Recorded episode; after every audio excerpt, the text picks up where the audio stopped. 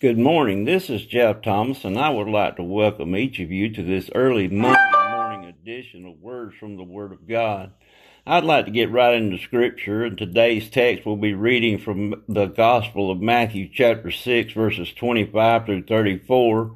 And I pray that the Lord would speak to your hearts, and as He has mine this morning, and for the rest of this week, that we would focus in on the message our Lord and Savior Jesus Christ has given us here. I want to start by reading verse 25 of Matthew, the Gospel of Matthew chapter 6, and this is Jesus Christ speaking as he is in the process of giving his Sermon on the Mount and speaking with the disciples, and he has warned them against the hypocrisy of the Pharisees. He has warned them against their lust for, for for pride and their lust for recognition of men and lust for uh, worldly wealth and he's cautioning them against that. But here in verse uh, 25, he, he tells us something here, and this section of scripture brings to mind one word, and that word is worry. Worry. And he says right here in verse 25 of chapter 6, Therefore I say unto you, take no thought for your life, what ye shall eat, or what ye shall drink, nor yet your body what ye shall put on. Is not life more than meat, and the body more than raiment? Behold, the fowls of the air, for they sow not, neither do they reap, nor gather into barns, yet your heavenly Father feedeth them. Are ye not much better than they? Which of you by taking thought can add one cubit unto his stature? Or why take ye thought for raiment? Consider the lilies of the field, how they grow. They toil not, neither do they spin. And yet I say unto you that even Solomon in all his glory was not arrayed like unto the, one of these. Wherefore, if God so clothe the grass of the field, which today is and tomorrow is cast into the oven, shall he not much more clothe ye, you, O ye of little faith? What a question there. Verse 31, Therefore take no thought, saying, What ye shall eat, what shall ye, we eat, or what shall we drink, or wherewithal shall we be clothed? For after all these things do Gentiles seek, for your heavenly Father knoweth that ye have have need of all these things. Did you hear that? Your heavenly Father knoweth that ye have need of all these things.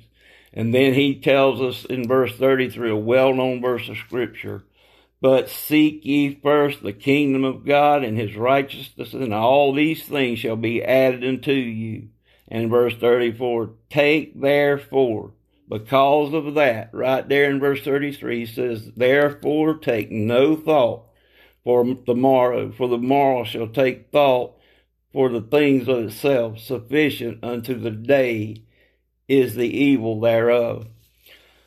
Our Savior is great, greatly uh, cautioning uh, his disciples and you and I this morning about worry or being consumed with worry. As a matter of fact, uh, the Greek word translated here in the phrase take no thought, uh, it can literally means to be anxious or to be caught up in distracted care or to be drawn in different directions.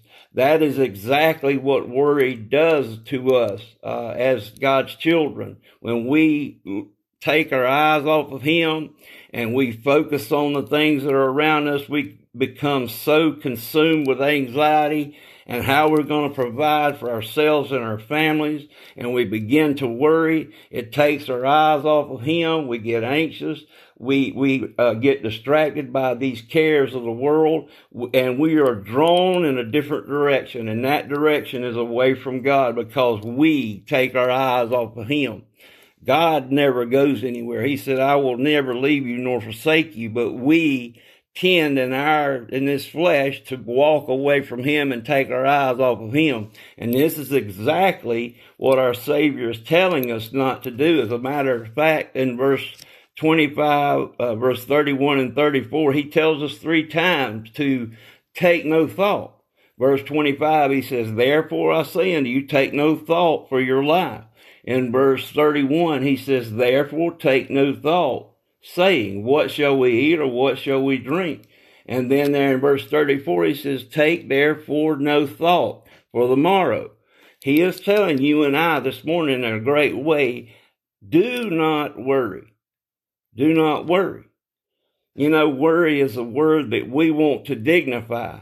We want to dignify it by calling it some other name. We want to say, well, I'm not worried, but I have a concern.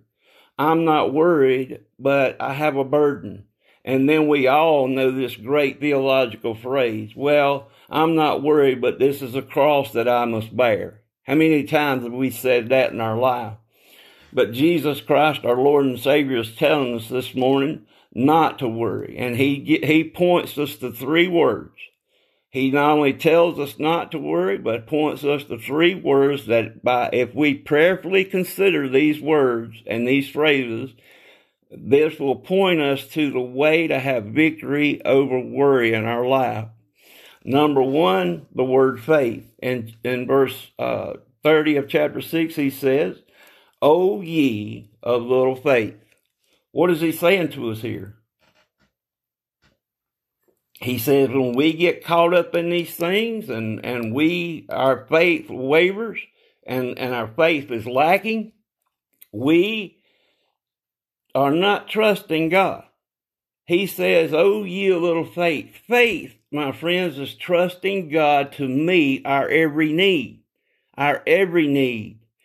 Not only that, but he points us to the Father, our heavenly Father. He says there in verse 26, Yet your heavenly Father feedeth them. Are ye not much better than they? And then what's that scripture over here in verse 32?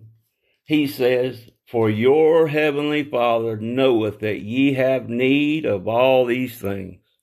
How wonderful is that this morning? This means, and he's telling us, we should know and have faith in our Father, knowing that as our Father, He cares for us as His dear children, His sons and daughters in Christ. We are heirs and joint heirs with Christ. Not only that, but lastly, Jesus points us to the word first, right here in verse 33. But seek ye first the kingdom of God and his righteousness, and all these things shall be added unto you.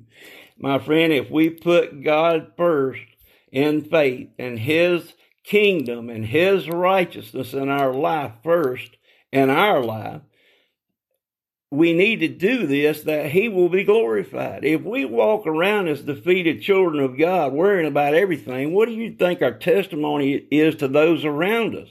We're saying we don't trust the God that we believe in.